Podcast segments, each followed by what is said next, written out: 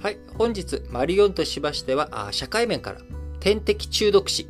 こちらのね、点滴中毒死事件について、元看護師に対して横浜地裁、無期懲役の判決を下しました。死刑判決もあり得る中でですね、無期懲役ということで、一打、まあ、低い、一打、緩い判決が出たということになっておりますが、えー、こちらなぜ注目されていたのかというところと含めて、え、死刑判決、え、こちらのね、一つの基準について、え、ご紹介していきたいと思いますが、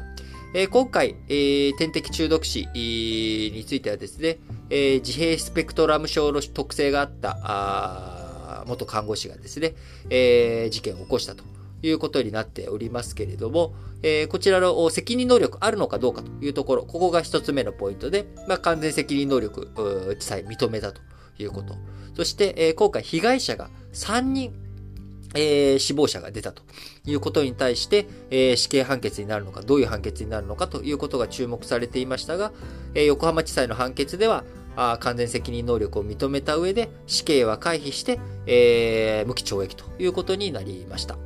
えー、そのね、日本の死刑判決、これを考える上で、えー、中山基準というものがあります。えー、こちらね、えー、中山基準というと、なんか長山さんが定めた基準っていうふうに聞こえるかもしれないんですが、えー、こちら、あ長山則夫さんという被告人、えー、加害者の中山則夫に、えー、死刑判決を下すべきかどうかということで、えー、示された基準、えー、これが長山基準というもので、えー、1983年、えー、最高裁判所の判例の暴論として、え、判事されたもので、正式には判例ではないんですが、えー、日本の死刑考えていく上で、日本で死刑判決を、えー、考える上で、必ずこの長山基準というものは持ち出されます。えー、この長山基準持ち出されるので、えー、どういった内容なのかということをですね、えー、今回改めて整理お伝えしていきたいと思いますが、えー、死刑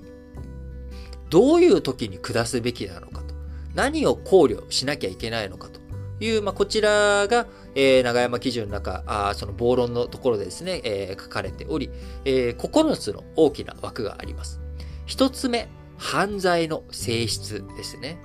えー、そして二つ目、犯罪の動機。えー、どんな犯罪どうして犯罪をしちゃったのかあの、自分のわがままなのかあ何なのかね、あの、上場酌量の余地があるような動機なのか。え三つ目、犯行対応。これがよく言われる、あの、死刑、殺し方の話ですね。その残虐な殺し方をしたのかとか、あるいは、えー、最初から、その、なんか、その、なんでしょう、えー、強い殺意を持っていたかどうかとかですよね。あの、包丁を握って、えー、何回めった刺しにしたかとか、この何回切りつけたかとか、こういうことについても、えー、見なきゃいけない。そして、結果の重大性。こちらが一番、まあ、大きい。よく数値基準としてはよく使われるのが、結果の重大性。えー、結果の重大性って何なのっていうと、被害者の数ですね、簡単に言うと。ここが、あよく言う、3人なら死刑、えー、2人がボーダーライン、1人なら無期懲役、1人殺しても死刑にはならないっていう風な、まあ、あのー、明確にそうだというわけじゃないし、あの、一人殺してもです。一人だけ殺しても死刑、えー、なることもあれば、直接、えー、人を殺してなくても、結果の重大性があるということで、あのー、工藤会の事件では、死刑判決出てたりとかするわけなので、ですけれども、日本のこの長山基準の中で、やっぱり3人、3人殺したかどうかっていう、これがやっぱり非常に大きい、えー、ポイントになっているのは、ここの結果の重大性のところで一つ3人というものがあ見られているからなんですね。で、5つ目、遺族の被害感情。遺族がね、えー、どう罰してほしいと思っているのかどうか。ああるいは遺族が、あのー、これはこっちも悪いんですみたいに思っているのかどうなのかというところ。えー、そして社会的影響、犯人の年齢、前科、初犯なのかどうか。えー、繰り返して犯罪行為を行った上での死刑、えー、あの3人殺害と、ずっと強盗を続けていて、えー、公正の見込みがないまんま3人殺してしまったのかとかね。あるいは犯行後の上場ですね。えー、そこから、まあ、ずっと悪びれもせず、ああ、俺はいくつでも死刑になる準備ありますよ、みたいな、まあ、こういう態度なのかどうなのかというところで判断をしていきます。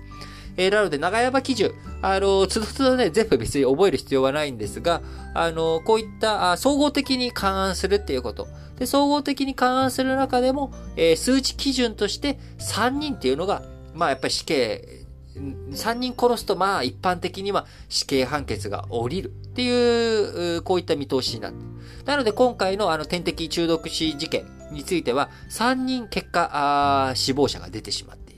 いうこと。えー、こちらについてですね、やはり、あの死刑判決も出てもおかしくないんじゃないか。死刑判決なんじゃないかというところに対して、えー、無期懲役ということが出たということで、えー、長山基準の中で照らして合わせた上では、えー、少し、いえ、あの、優しめの判決となっているということになります。え、何かこういう死刑判決とかね、社会のやつで見ていくときには、この前、あの、まあ、精神状態で、えー、こう、無罪となった事件、神戸市の方でありましたけれども、えー、こちらのように、えー、まずはその精神状態の鑑定の観点っていうのもあるんだけれども、えそこが責任能力があるってなった時には、この長山基準というものがですね、死刑判決に至るにあたっての重大なものとしてあるので、長山基準という言葉、これだけでもね、覚えておくと、何か、あこういった興味のある、自分のね、関心のある、えー、裁判、えー、そちらでどういうふうな結果が示されるのかな、どういうふうになるのかなっていうことを考えていくときに、えー、ちょっと長山基準調べてみて、えー、ウィキペディアにね、まとまってるのちょっと見ましたけれども、あの、非常に綺麗にまとまってるので、えー、ウィキペディアとか、そういったものを参考にして、えー、見るといいんじゃないのかなと思います。はい。